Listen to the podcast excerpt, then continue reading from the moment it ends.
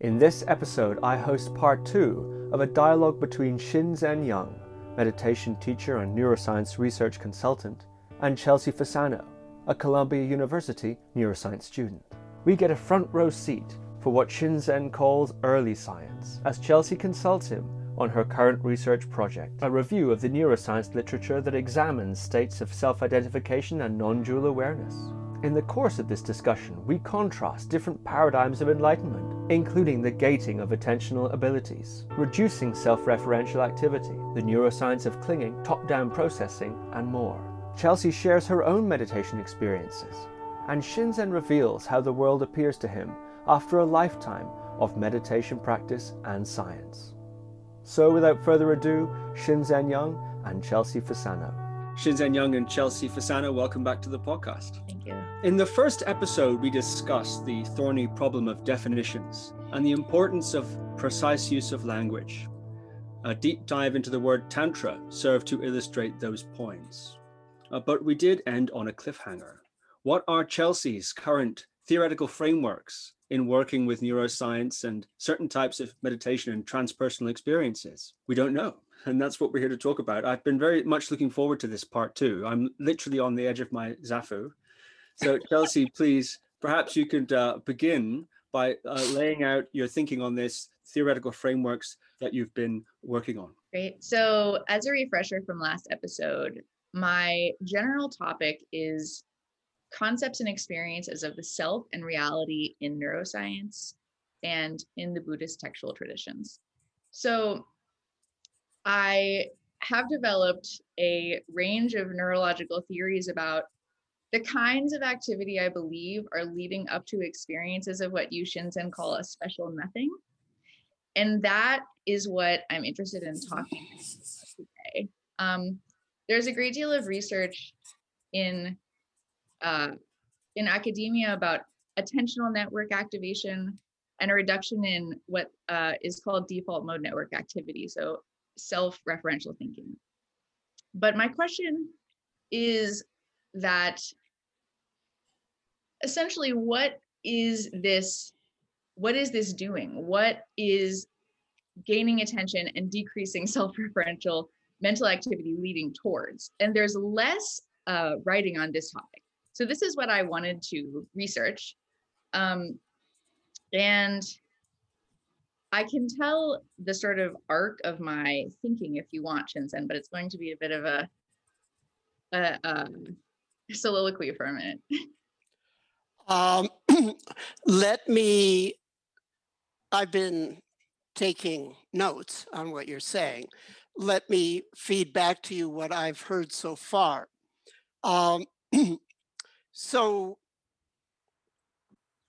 uh, you're interested in concepts and experiences of self and reality um, from two perspectives a neuroscience perspective, a uh, Buddhist tradition perspective.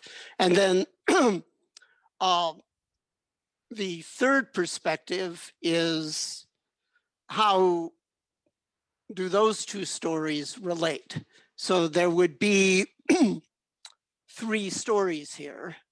Um, the stories, the topics of the stories would be concepts and experiences of self and reality, which Of course, concepts are one thing, experiences are something else, but they're not unrelated. Self could be a lot of things.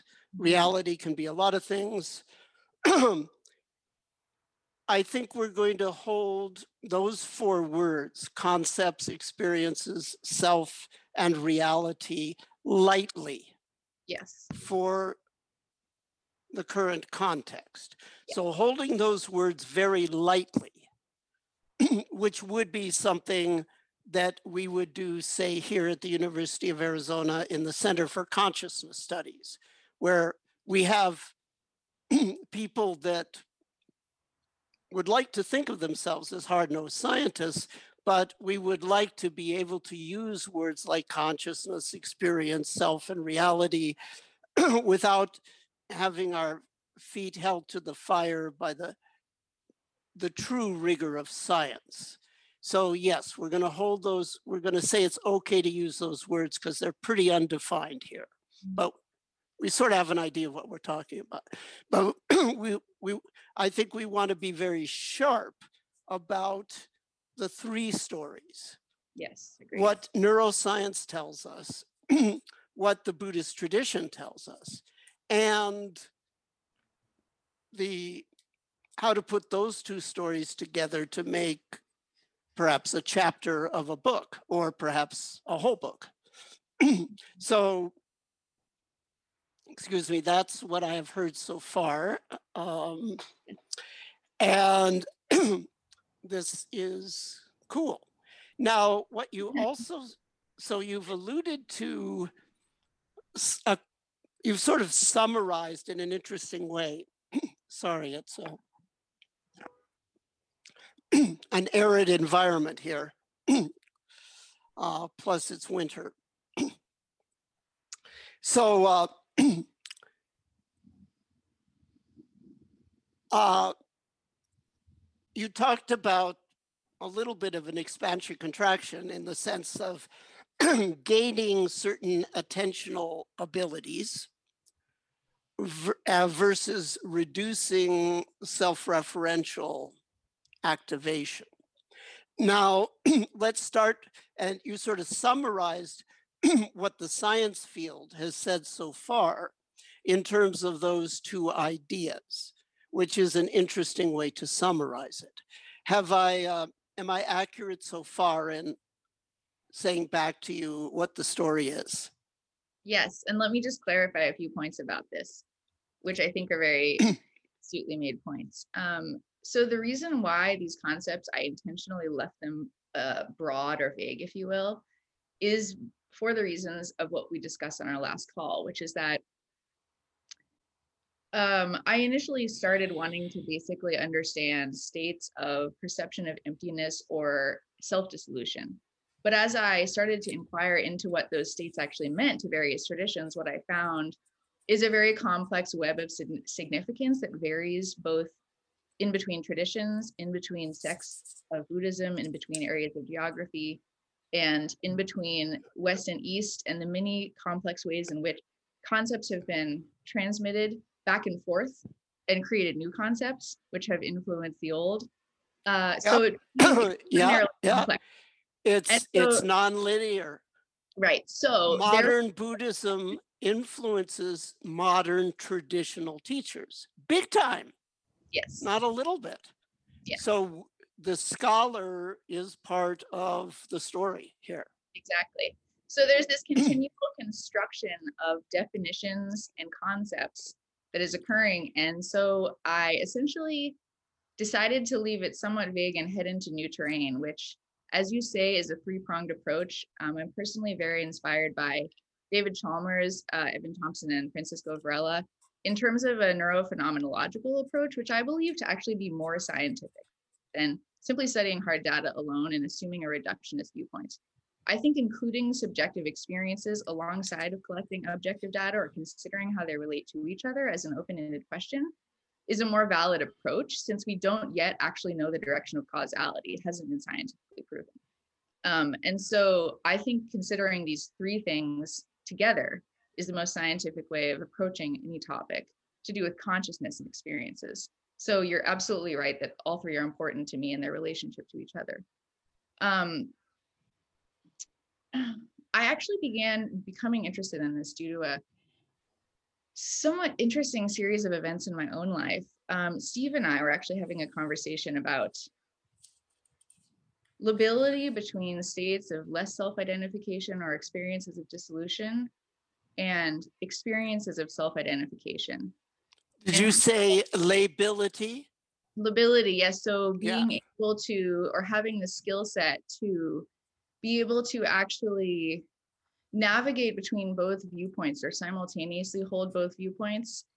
And I was thinking deeply on this topic when I went to neuropsychology class.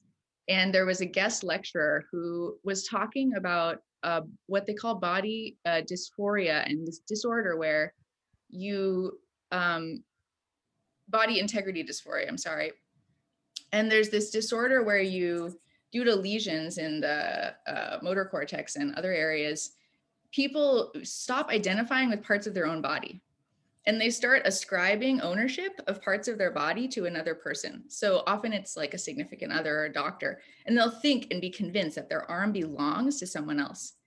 So in this moment, it started to really, I started, this question started to emerge for me about what is the self and how would you have a non-self neurologically? Because when you see when this becomes disordered, body ownership starts to become very disordered in in a way that I don't think would be conceived of as a goal of spiritual practice or anyone um, or anyone's preferred state of being. So that's where th- this all started for me. Is I started to think, well, what is the self neurologically? Um, and so I started looking at that, uh, which has some very interesting theories that I could could go into, unless you want to interject, Shinzen. Well, it's your meeting, so uh, be, give me enough information, but Yeah. I'll also probably have some responses. Mhm. But so far, this is very interesting. Mhm. So I came across a few sort of subsets of theories. The one that I find sort of most beautiful is by Antonio Damasio, who postulates that the self is essentially located in our assigning of significance to emotional and interoceptive realities. So he says that afferent activity uh, in both spinothalamic pathways and the vagus nerve going into the brainstem and subsequently thalamus and insula and our sort of subjective affective salience uh, the salience we ascribe to our interoceptive activity is this sort of seat of the self however if you look at cognitive neuroscience you get quite a different uh, or slightly different take on the matter in which they've divided self-identification into two separate uh, categories, if you will. One of which is the self-referential mental activity I previously mentioned in the default mode network, primarily. But the other one is the what they call self-specific processing versus self-related. And this has to do with this, the outlines of one's body and is located in different areas neurologically and has much less uh, research devoted to it. And, and they're calling it the minimal self. And this does have to do with motor areas, uh, precentral cuneus, and, um, and other areas that seem to sort of construct the sense of our body as a discrete entity outside of its environment. Can I ask a quick question? Yes. The, um, I'm going to, ass- you said many areas, and Mhm. then you mentioned uh, a couple. Yep. Is the hypothalamus one of the, uh, I'm sorry, is the, the um they're saying um, it emerges on the right temporal parietal junction, that it's a network of activities linking motor. temporal parietal, it's temporal, right, they're saying, right temporal parietal junction? Did I hear that correctly? temporal parietal junction and its neighboring regions involved in multi. Okay, what I uh, was going to ask is the hippocampal involvement in that paradigm. There are some studies talking about hippocampal involvement as well as language processing areas in relation to the self. And, you know, ultimately, what I found when I started looking into this is there's just this really wide variety of ways that the self is constructed neurologically, which actually, for me, I get very excited when science lines up with subjective experience. And what I actually found uh, is that it really replicated what I saw in your book, um, where you actually talk on 150, page 156 of your book, What is Mindful? Uh, sorry, The Science of Mindfulness, about the various different ways that you might analyze the experience of finiteness from the broadest to the narrowest.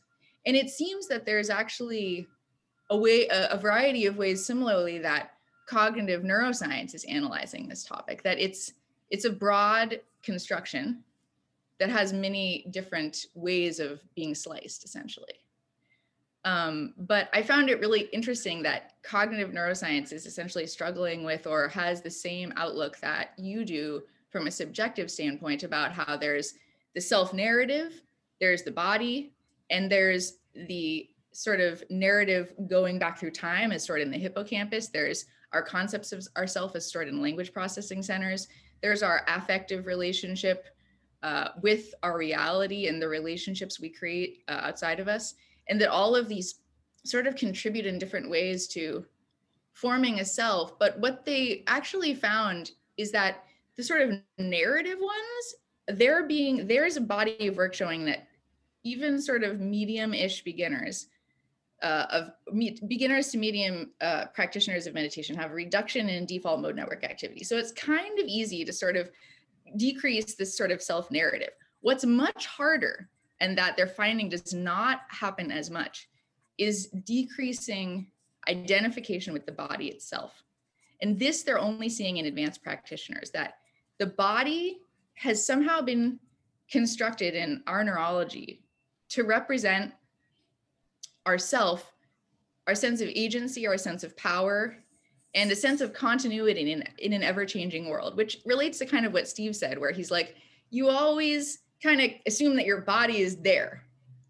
That's the real truth neurologically, is that we have this sort of cognitive illusion of continuity around which we around around the body and located in the body that seems to be very uh, hard to shift for people it, it, without long-term practice.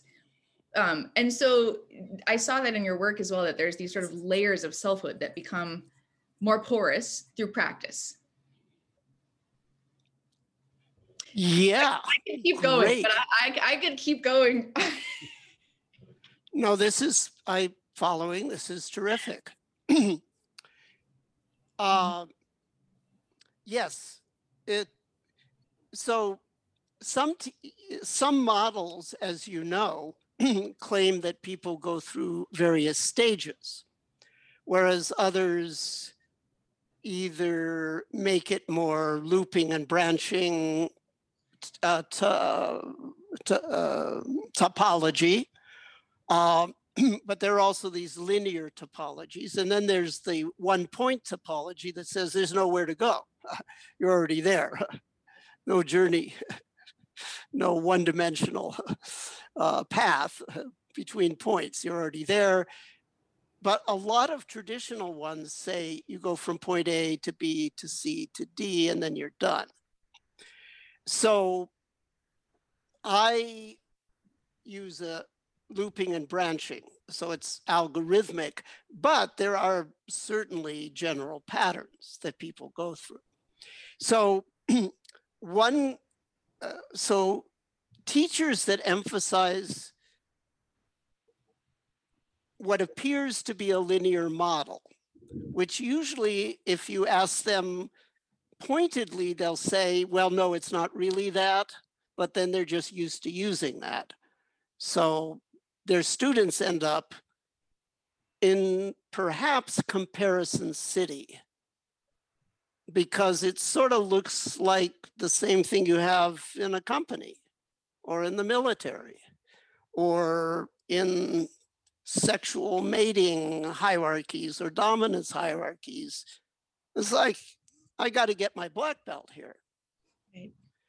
Um, that can be a good thing or a bad thing, depending. Uh, wh- where it comes becomes intellectually a bad thing is when you seriously think that's exactly the way it works and that it is possible to grade people. Um, and you have to study with a teacher who has been graded to be, which then could mean anyone that says anything else who could be incomparably deeper than your teacher who's just saying the thing that is supposedly the test of reality, right? So that can be problematic. So if you want to think in terms of stages, um, as opposed to, you know, reticulations, um, then I do, I don't have a test to prove you're liberated. I have a test to prove you're not liberated. Hmm. Uh, I absolutely have a test to prove you're. Now, I'm not saying liberation is all there is to the path. I'm not saying the path is all there is to life. Hmm. I'm just saying there is something called freedom from the limited identity of body and mind Mhm. and self and world. Mhm. There is that dimension to Mhm. this practice. And I can tell you if you don't, I can prove you don't have it. Hmm. By the it, I mean, so we're assuming there's an end and it's called complete freedom from body mind identification. And let's say that corresponds to what in the tradition is called being an arhat. Just for hypothesis. Mhm. I have no way of knowing if you're an arhat. Um, uh, but I do have a way to know if you're not an arhat. Hmm. Uh, have you transcended the body and mind? Uh-huh. Um, so we put you in a box, maintain you on life support. You don't see anything, you don't hear anything. You just feel being in the box. Your bowels and nutrition is all taken care of. You have your mind, and that's how you're going to spend the rest of your life. And if the rest of your life is 20 years, 30 years, 40 years, that's it. How does that seem to you? So basically, Steve seem- wants to vote. Huh? Say so- what? I said so. Basically, Steve on his boat right now. Steve on his boat? He's in a little box all the time. I'm kidding. Uh, that's a big box. I'm talking about a really little box. Right, no books Um, allowed in the box for yeah. sure. Yeah. And then we're, uh, if that's okay for you, then we're going to add various pain stimuli and uh, sounds and horrible uh, sights for the duration. Is that okay? Mm. uh, devise the most uh, fiendish torture you can imagine, carried on for as long as you can possibly imagine. Do for real, I sort of think, you know what, I wouldn't like it, but yeah, yeah, that's okay. I, I can, if it either means you're free or it doesn't. I'm going to take it to mean you're really free. You're ready for um, the uh, pair of pliers and blowtorch and someone getting medieval on your ass, you're ready for that. You're going to love them. You're not going to look upon that as something impossible to deal with. Um, if you can't do that, you're not liberated. I'm not claiming to be fully liberated, obviously. Um, so anyway, why? Because it's body, like you say. It's not just a training that your mind has an understanding. It has to go down to the cellular level. You have to be able to just sit there for a week with nothing and be awake and deal with the consequences and that be easy, as easy as it is to sit for five minutes. Um, and that has to go down into the body now, doesn't it? One way or another. The other thing I would say about body is um, remember, body entails mental image of body and perhaps also mental talk about body, but definitely image. If you use the sweeping technique and you get like complete dissolution of the body, really, really deep, like everything is just like a French pointillist painting in terms of body sensation. Because you, you know, the U Ba Khin tradition would very much agree with you. They would say, that's why we sweep the body, because got to get down to that level. Um, but they would say ignore mental images. I would disagree. because you can have profound dissolution of the body, but still be subtly fixating a mental image. Uh, I'm sorry, a profound dissolution of body sensation, physical and emotional, can all break up into shimmery, uh, scintillating mist. And this But is you- next- sorry. you on. are holding you are holding a subliminal fixated mental image that you may not even be fully aware of of the body. If that's also not breaking up into scintillating mist you're not going to quote transcend the body. If you want to transcend time and space you have to deal with the subtle mental images associated with i'm here now. Say you're incarcerated, how do you know you're in prison besides the sight, sound, touch of the prison? Close your eyes, mod that out, you've got a mental picture of I'm here, and you've got body motion.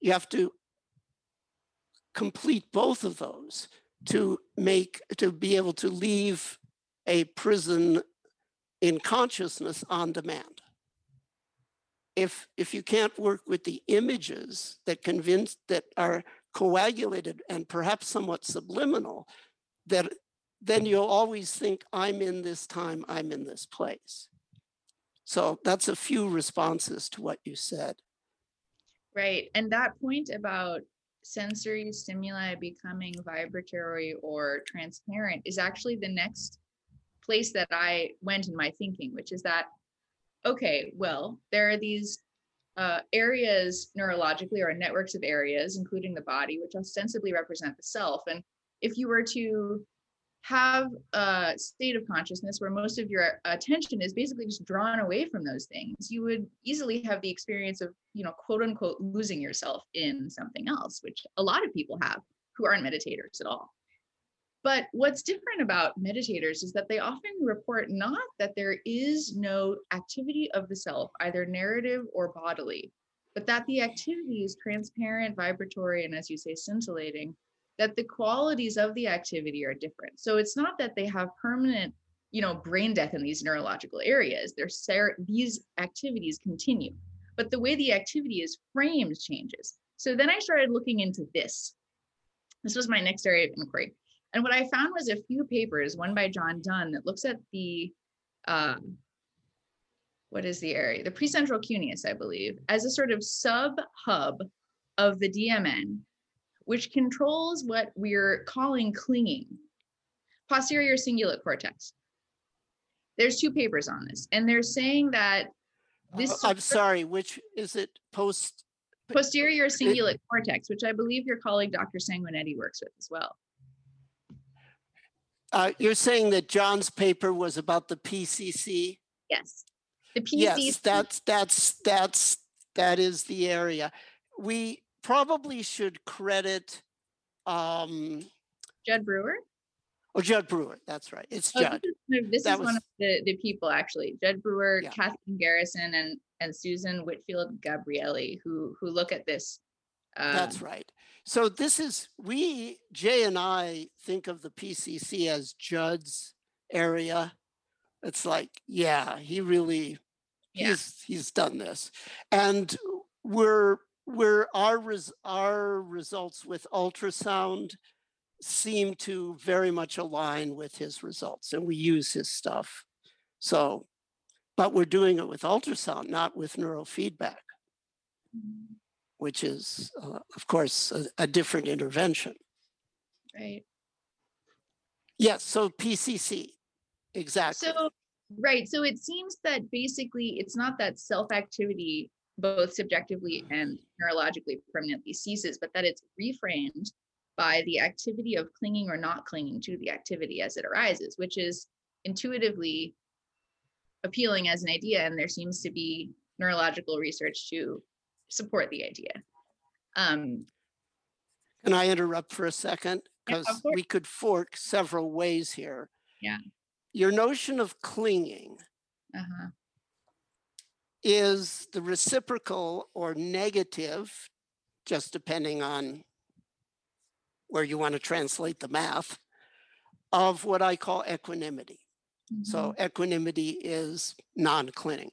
And I would say that it is, if I had to, among concentration, clarity, and equanimity, choose only one, I would choose equanimity. I would say that's the primary. so this also corresponds to the Buddhist notion of letting go of craving and aversion. Um, whereas perhaps in some sense, the concentration and clarity are related to the Buddhist notion of letting go of uh, ignorance or fundamental confusion. Uh, in any event, um, this then sounds like you're going to be asking the question scientifically, what is the clinging? And one way to think about it is we can analyze it as something that goes away when we suspend certain things in the brain physically. So if we either through neurofeedback or through say low intensity focused ultrasound, we suspend something, a person might report um, it has reduced clinging and they might report no self oneness, those kinds of things.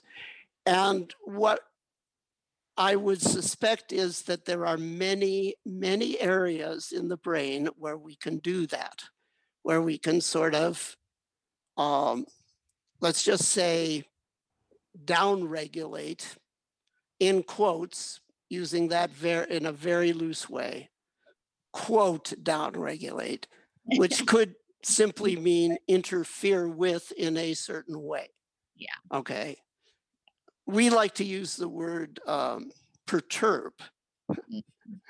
We perturb the network, but but basically the result is we take something offline, and Mhm. we prove that we did that with imaging as best we can, and then we see what happens. I would guess that there are many possible targets for that general paradigm, mm-hmm. not just the PCC. Have we found that it works for the PCC in the very small pilot studies we've done so far? Yes, with ultrasound, big time, big time. And it's anecdotal, but you know it when you see it. We're, we're seeing, I'm pretty confident we're seeing an effect. Um, but we've we've also tried other areas and gotten similar effects. Hmm. Medial prefrontal cortex, down into the um, head of the caudate Mhm. nucleus, which is my baby. If that turns out to be important, I get credit for the We're basal ganglia. basal We're giving Judd, we, got g- that in we get, PC, PCC belongs to Judd. That's his territory. Uh, yes, now you mention, I guess there's others. But if it ever turns out, if it ever turns out that the basal ganglia was important, God damn it, I get scientific credit for that one. Tale of the basal ganglia named after Shinzen Young. Yeah, yeah, Dr. Young's Dr. Young's protocol. Uh, so it could be a bunch of areas that then open up the question, well, which ones and in what combinations and temporal whatevers, what is it a linear? Is it uh, a mixed state, quantum? Jesus.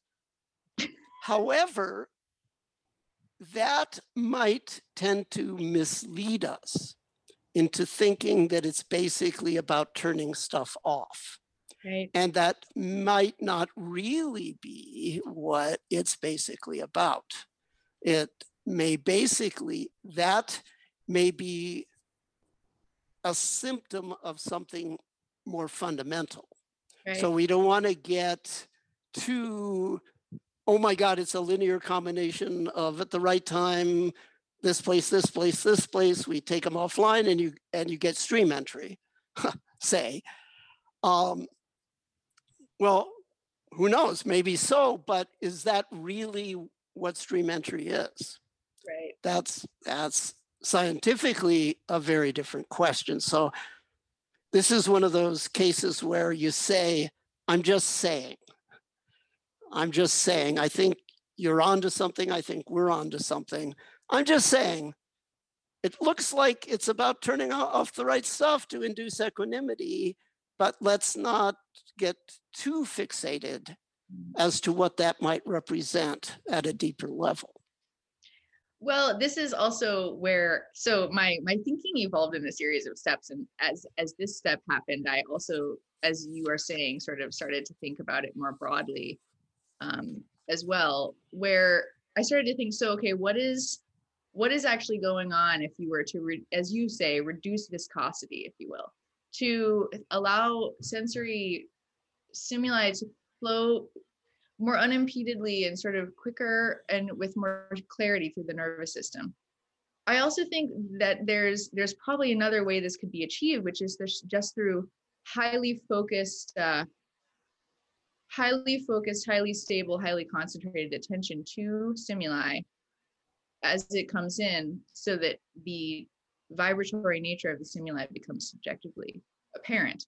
Either way, what you would end up with is it experiential reality itself or the subjective sense of reality becomes kind of holy like there it's instead of stimuli being perceived as wholes it's uh, it starts to be perceived as having spaces in between it which you have a series of diagrams in what is mindfulness that illustrate this beautifully and dave vago also has an incredible chart that kind of illustrates how essentially as you would either zoom in or zoom out on stimuli as they're appearing, you'd be able to see them as having spaces between them.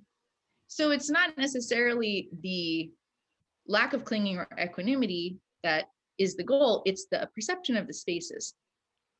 And so then I started to think, well, what is happening in these spaces? Like, what is happening that we're perceiving in the spaces, right? That became the question. Like, so if we reconfigure our relationship to incoming subjective reality. And we perceive it as being not as solid as we once did in a variety of ways. Then we end up with this kind of result. And what I sort of hypothesize based on some research that is, I think, may be happening is that for me, it started to come down to kind of fundamental aspects of how the nervous system works. And one of those is top down versus bottom up processing. As we are perceiving reality, there is bottom up stimuli that's coming into the nervous system.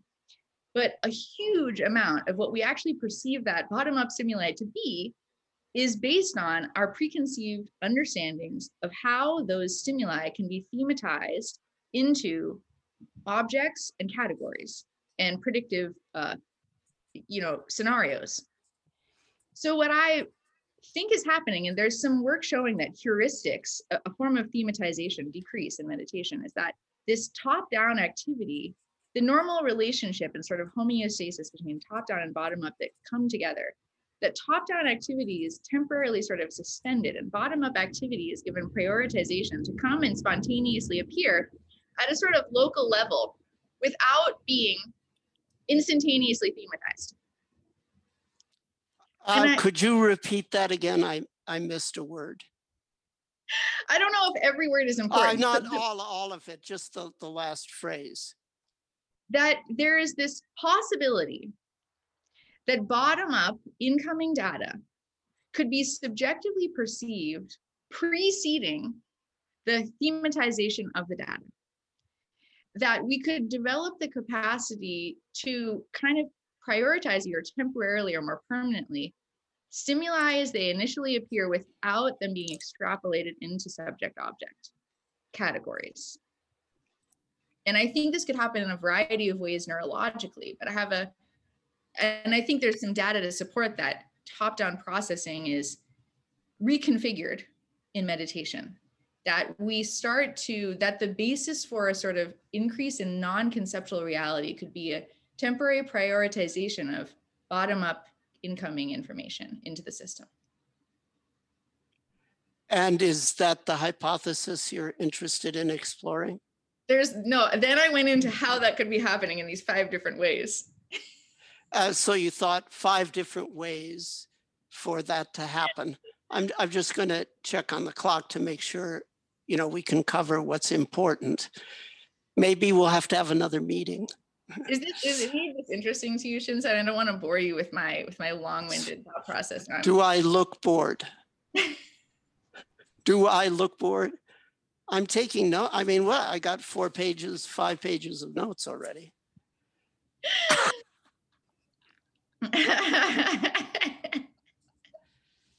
Science is never boring.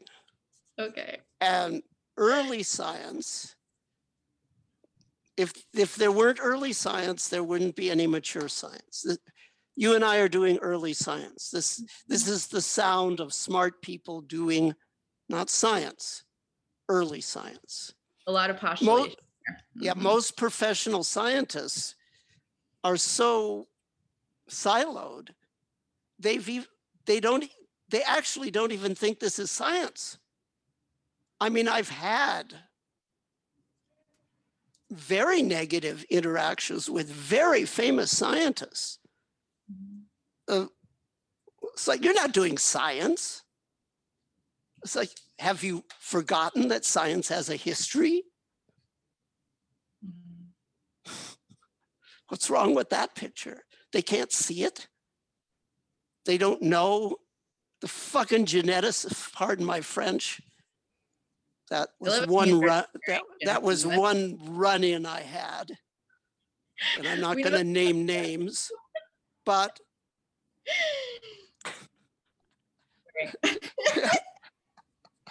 the uh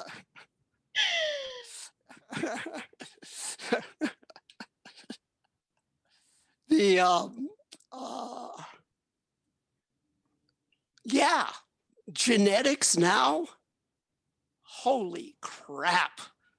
The public doesn't know. Uh, they know but they don't know.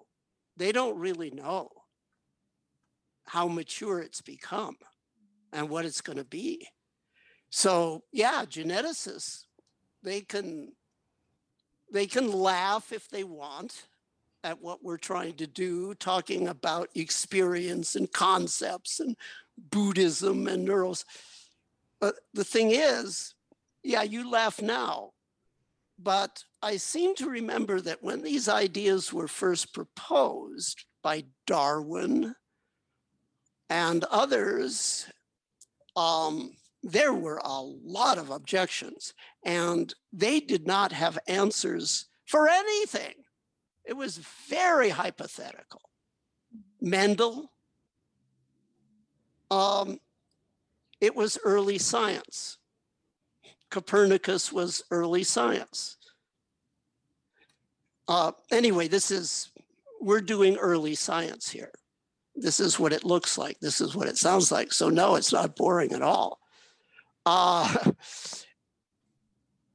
uh, what I wanted to make sure I said was um, just to translate it into my language, what you're calling um, sort of the uh, perception of the spaciousness, the fluidity, the quote perception. That comes under the category of what I call integration as a technical term within the unified mindfulness system. So integration, I mean, what does it mean? I mean, in philosophy and yoga, I mean, whatever, but within unified mindfulness, integration refers to the endeavor of making the spaciousness, energy, nothingness, making that something that is two things fulfilling for the practitioner and functional Mhm. for the practitioner. Mhm. So, experience of emptiness is not no self flow, whatever you want to call it, has a tendency to pretty radically increase a person's um, fulfillment and functionality. It carries an enormous potential for them to do that as a human being. Um, but it only measures liberation. Um, it doesn't necessarily measure how the liberation is integrated into something that is fulfilling and appropriate as a human being. That's a whole other issue. So I just wanted to mention that. And Yeah. so far, and I sense that your story probably goes a few steps further. Um, and I'm all ears. Uh, uh, what's that expression in Chinese? Xi'er Gongting. It means uh, I wash out my ears and I listen respectfully. Four characters in Chinese. Um, so I think there's maybe a few more steps, but just to halt at a moment. So far, we've come to the idea that there might be various ways in which we could suspend something that would allow for the more raw processing or the less derived or less processed. You use thematize, heuristic, heuristicized. Those are interesting words. We can talk about that. I'm interested. But I'm going to just say derived or processed Mhm. or responded to or controlled Yeah. mhm. because that's what the top does, all of the above, right? Yes. So, so far, just so far, you've mostly spoken in a way that I've often heard spoken, and certainly a valid way, which is, well, what's the raw sense data? Can we get down to more and more of that? And that's a dimension. That is a dimension of it. In fact, what the Buddhists are going to, some Buddhists are going to claim is that's ground truth physical reality showing itself to the meditator.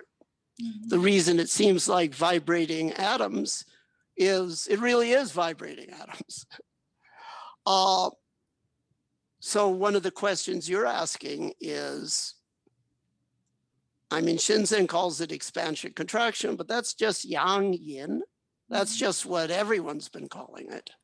Life, death, you know, but um, arising, passing.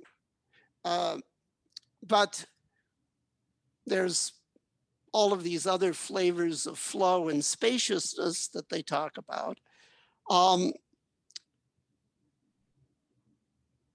is how does that relate to what a hard-nosed scientist would call our best picture of the so-called physical world? So we've got, you might say that the hard-nosed meditator gives you a good picture of the subjective world. and the hard-nosed scientist gives you a good picture of the objective world. If they both hold their pictures lightly enough, they can communicate. Mhm.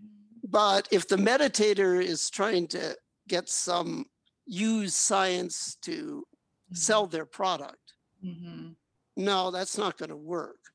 But on the other hand, if the some scientists are actually not very scientific, they're religious about science. It- Mhm.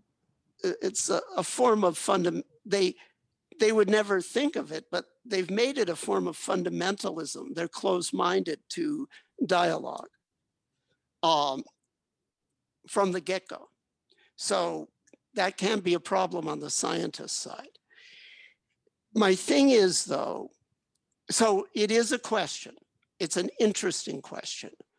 Why does all this talk about space and what have you sound so much like science, like physics? Mhm. But here's something you've never heard before.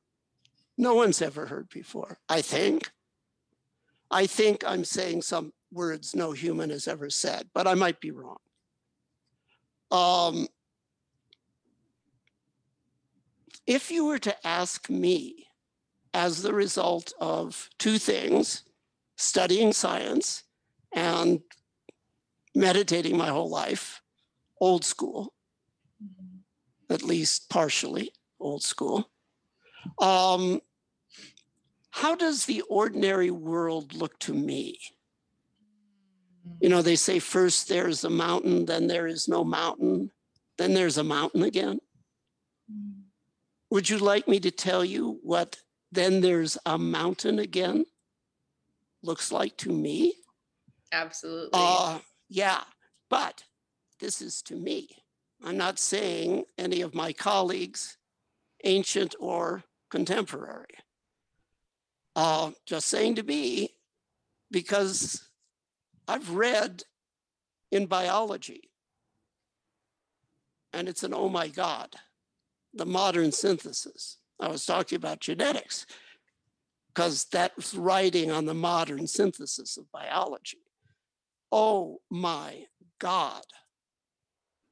We're just on the cusp of understanding what life is. Holy fuck.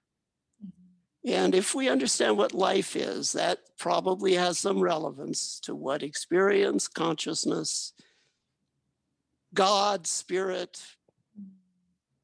because I life, it's just there. Someone's going to do for life what Newton did for physics, mm-hmm. or the whole world's going to do it. Teams of people are going to do it. Even the US military will pay for it, you know. Take a look at the DARPA math challenges, 23, I believe to match the 23 of Hilbert. I could have this wrong. But basically, they're all the same challenge. Understand what life is, understand what consciousness is from a rigorous, rigorous, oh, and did I mention rigorous mathematical and physical perspective? Our Defense Department the biggest employer of, in the world other than China itself, um, will happily pay anyone to research those questions. Maybe therefore they can see far enough to realize if you crack that, our mission's over. No more wars. Maybe I'm wishful thinking. But anyway, so I see the material world not just the way a long term meditator sees it, it's informed by my knowledge of um, natural selection and artificial intelligence. So, um,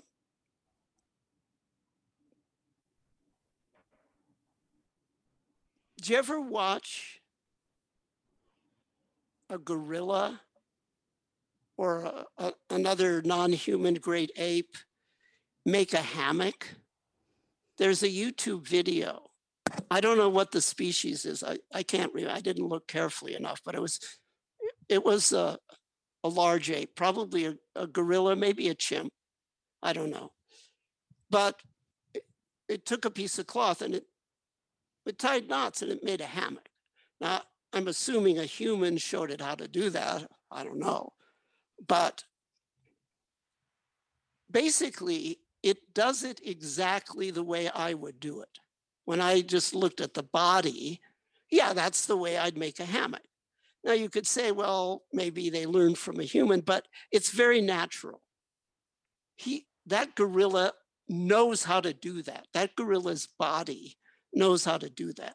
Now, make a robot that will tie a hammock like a human being that would look like a human doing it, like a human looks at it and thinks maybe that could be a human doing it. Maybe they can do that now. maybe they can't. But I know at one time that would have been considered rather difficult in AI. Maybe it still is. But obviously, whatever lets us do that and whatever lets that gorilla do that, that is the result of millions and in fact billions of years of evolution, starting from whatever preceded bacteria uh, or bacteria-like things two billion years ago, presumably, as soon as the earth cooled enough, basically. So what you're actually looking at is two billion years of history. When you look at a gorilla or a human making a hammock. But you don't see two billion years of history. You see what needed to be learned by all those individuals over all that time. And it's very, very abstract and symbolic. The muscles just, they just sort of know what to do. Um,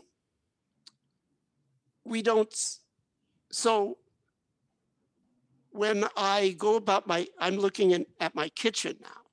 When I go about my kitchen chores, I will sometimes tune into that chimpanzee. So I, I'll cut out all the human stuff, just tune into the chimpanzee. And it's magic. It's spontaneity, or at least seems to be. But I also take it to be, so it's very simple. It's very mechanical on one hand. But I know that it's 2 billion years of history on the other hand. And the just happeningness of its simplicity instantly connects to 2 billion years of richness that is invisible but underlies it.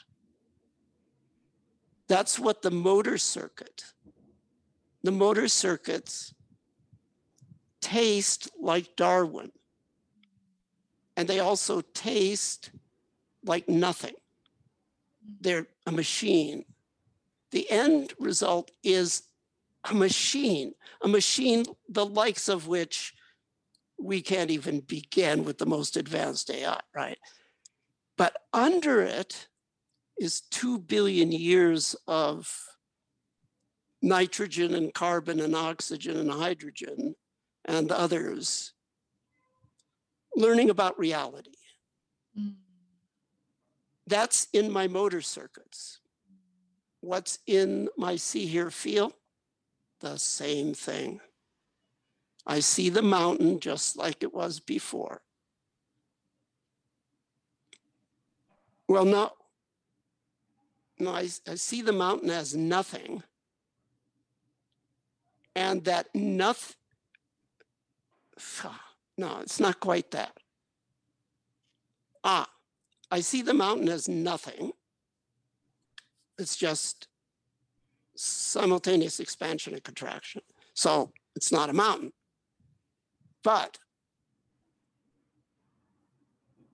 it, I can objectify it and see it as a something easily. But the something doesn't look like just that mountain. It looks like all the somethings that that something came from and will go to. That's all there. And so it seems to me that I'm looking at our entire evolution in every, in other words, why is the sky blue? This, well, we can answer that physically, but that's not what blue is. Blue makes no more sense than it's just convenience. Blue is what it took 2 billion years of evolution to figure out how to symbolize the physical situation of the sky. two billion years of yes and no answers, survival, non-survival, life, death, clear-cut expansion and contraction. And blue will tell us what we need to know about the sky, and blue will tell us what we need to know about another animal's scrotum. It's the same color, you know, like these primates that, you know, are blue on their face. It's obviously meant to signal something. Uh, same blue, but it works for the sky. It took billion, it took a long time to figure out representations that work so well for us. But then if we solidify it and make assumptions about it that make it more than a representation that works very well for humans and other sentient creatures, then we run into trouble. So if you ask me, what does the mountain look like when I objectify it? It looks to me like Darwin. it's, and you say, well, what about your colleagues from the past? Did any of them talk about this? Yeah, but they didn't know about Darwin. Mhm. They were, uh, they lived a thousand years ago in China, for example. Um, here's what Master Lin Ji said. well, you have to understand the activity of the source, what I call the activity of the source, pure expansion contraction. Um, he calls the person complete opposite turns around Buddhist vocabulary. And he uses the simple Chinese word. Ran, two legs and a torso. The person, two stroke character. That's a big, that's the true self, the formless self. Absolute activity, absolute rest. Sometimes there's only the person and no scene. Sometimes there's only the scene and no person. Sometimes there's the scene, but not the person. And sometimes there's both the person and the scene. So he makes a fourfold. What does he mean by scene? Well, you might think he means the sight, sound, touch of the world, but he also means the image, talk, and emotion of the inner world as well. Anything that's objectified is the scene. The person is the non objectified perspective. So he's saying sometimes you can have just one or the other. You can have both or neither. So the common one is there's just the scene and not the person, meaning the state of almost everyone, except maybe young children. Uh, most adult human beings, it's like there's the outer world, there's the inner world, that's the world. That's the scene. They're not aware of a formless world, a formless self, in quotes. So there's just the scene, and they live their life in the scene. Hopefully, it's not, hopefully, it's okay. Has a lot of potentials to be great, has more potentials to be not so great, maybe. Hopefully, it's okay. But you lived in the scene. You never knew about, you never knew who you were, in a sense. I'm not making that philosophical claim. I'm just, you know, talking. So the other possibility is no scene. There's just the person. There's just simultaneous expansion, contraction, peppered by nothing whatsoeverness. Um, a liberated person might experience that, a, you know, a certain percent, ten percent of the of the day is that way. But I mean, continuous, not like I'm there and then I'm, you know. But then there's the going in and out. And sometimes when you come out, it's just like before you forget, in a sense, the, who you really are, but not really because you can't really because. Um, but a lot of the time, it's both. You're aware of how the form is coming from and returning to the formless. And that's the formulation that Zen emphasizes a lot. It's actually not so much in the end about realizing true self or no, you know, it's about true non-dual awareness where the form and the formless are working together. Interestingly, that is also the Jewish formulation from Kabbalah of bitul and tikkun, the annihilation of the somethingness, bitul hayesh, is the stated goal of Jewish meditation in all forms Orthodox, ultra Orthodox, uh, secular. Bitul, they all talk about Bitul Hayesh, the annihilation of the somethingness. And then the Tikkun Olam, the mending of the world and the relationship of those two. Um, that from Bitul comes Bri'ah. When if you can annihilate the somethingness, then you can actually see the moment by moment continuous creative activity of Hashem, of God. That's the Jewish formulation. Now, I don't advocate theism exactly. Um, it's got a lot of problems, but just between you and me, I think it has a place in science. Okay, but let's not say it too loud because we we're not Well, ready for that yet. I have an argument about why it's in science, but I can tell you that later. You have what?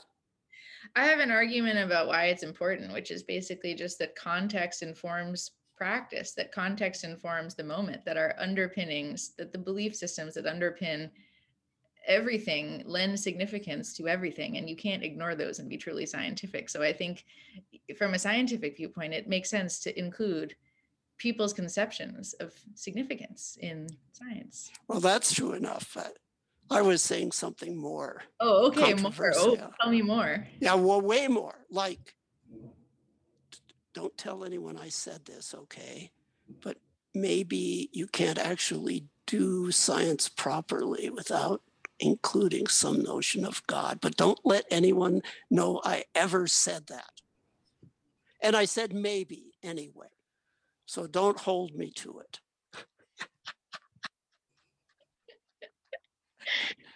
I've been having dangerous thoughts recently.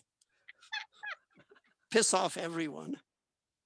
Uh, since my whole life, I've bent over backwards to try to be the hardest of the hard nosed in science, because obviously I'm a freaking meditation teacher who listens to them.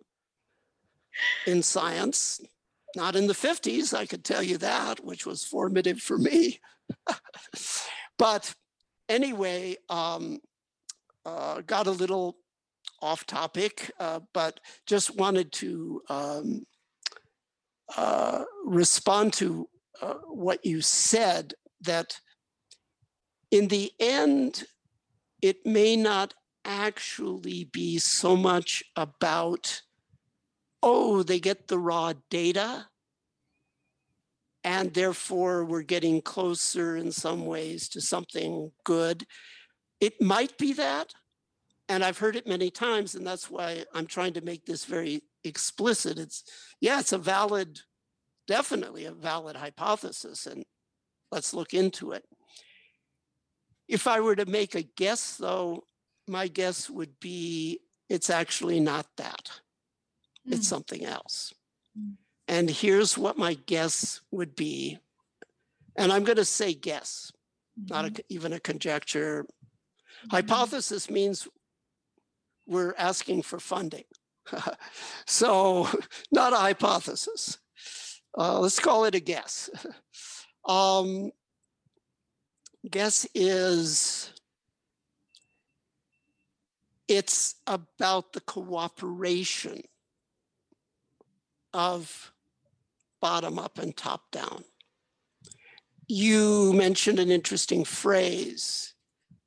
You related it to, I think, the history of science by talking about, what was it? Damn, hold it just a second. The homeost, I think you actually used the word homeostasis. That wasn't a very It's- scientific way of talking about it. It was, it Yeah, was but it- a poetic, uh, a poetic. Uh, Yeah, but le- it might be, but, but you might be bang on, correct. Mm. In fact, it might be exactly an instance of homeostasis Mm. uh, in the Claude Bernard original ideas of what that, you know, meant. The right balance. But what homeostasis might mean to the interaction of a network that goes down and a, and a network that crosses it going up, that is probably a vector or a tensor or some more esoteric mathematical object um, that takes into account levels, which means it takes into account some sort of mod, modular lattice structure. Um, because um, if you look at a modular lattice, it's like here's what's going down, here's what's coming up, here's how they're crossing. So um, it may actually have something to do with the efficient flow of energy and information between what goes up and what comes down. That's my guess. Mm. And it may be that what we're getting with these interferences is the beginning of the picture of what we need to do to make a slight correction to Darwin. We're Mm. clearly something, actually, the Christians are sort of right. There's something wrong. And the Jews had it too in the Kabbalah. There's something wrong, something's broken. You have to, the world needs to be fixed somehow. Maybe what's been happening in the last few years in US politics is a good example. of, Hey, there's, there's something wrong here, folks, in case you didn't notice. And I don't think it's because half of the country is bad guys and half of the country is good guys, and that's what's wrong. Little hard for me to buy that, but something's wrong. Um, so what's wrong? Well, the breakdown in communication that comes between individuals when there's less than optimal communication within themselves. That Mm. would be an interesting hypothesis. And we could test that. Mm. Uh, and that would have world changing significance if it was good science.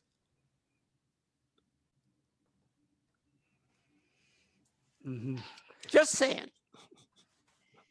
I can't believe I'm I feel so privileged to hear that incredibly poetic and moving uh representation of your inner world. It's it's really quite awe-inspiring and and wonderful and and it illustrates so much not just about your spiritual uh attainments but really i think your view of the majesty of of nature which is something i have been thinking about quite a lot in this project i was envisioning this process of neural activity it's funny i was up at 4 a.m doing this and i I started to, I'm going to get super poetic right now, but so forgive me, all the scientists. That No, no, it's, yeah, but you see, we're allowed to do it. We just Yeah. do the preamble. We Hey, did the preamble, folks, so this ain't science. This is poetry. Yeah. Now, poetry start, poetry end, back to fucking science. Right. And so as I was conceptualizing all this from Damasio and his ideas about the self to this contentless spaciousness, I started to get this internal image of this fountain of neurological activity coming from the body and interoceptive capacities and visceral sensations and relational uh, significances through the body up up through the spine and it turning into a fountain. If you've ever seen neurological activity in the brain, how it ascends through the spinal cord, uh, the brainstem goes through subcortical areas and spills out into cortical areas through the midline centers of the hemispheres. It's just this beautiful fountain of activity. And I started to get this bidirectional fountain image in my mind of this fountain of activity coming from the body up to the brain and back back down again. It's like this majestic symphony of uh, you know, I, i'm really sound like a science nerd right now, but it's it is there's something, as Neil deGrasse Tyson has pointed out, that's just the looking into the infinite of of of the true nature of this natural world is, for me, often feels similar to the non-conceptual realities of great masters. It's just so complex and beautiful. Um, and and so what you say about the the communication of of upwards and downwards and some system where this flows is actually something I was having images of last night in my in my work and the beauty of that. Anyway, so thank Whoops. you for going there. I I feel so lucky to to have been privileged to hear all this and Well, uh, believe me, the pleasure is all mine. And I'm, I'm just trying to see what time it is. How long have we been talking for? It's 20 past, so we've been talking for an hour and 20 minutes. Seriously? So I'm going to suggest that we um, have a continuation because we, it's great. yeah, we should. And this is going to be posted, correct, Steve? I'm assuming. yes. hey people people need to be a fly on the wall to science Yeah. uh, and this is this is these interactions are great because you have a different perspective different lab and people can sort of see oh this is how they do it Mhm. so this is working and let's reschedule in January for uh, a next session. We'll make a series. Fantastic. If that's if that's okay with you, Steve. I mean, it's your s- store. Yeah, it's more than okay with me. Yeah. We've taken over the Steve James podcast. Shinzen and No, Chelsea. no, no, no, no. no. That this is not this is not an orchestrated uh, a coup. cabal. It's a coup. piracy. It's it may be Kabbalah, but it is not a cabal.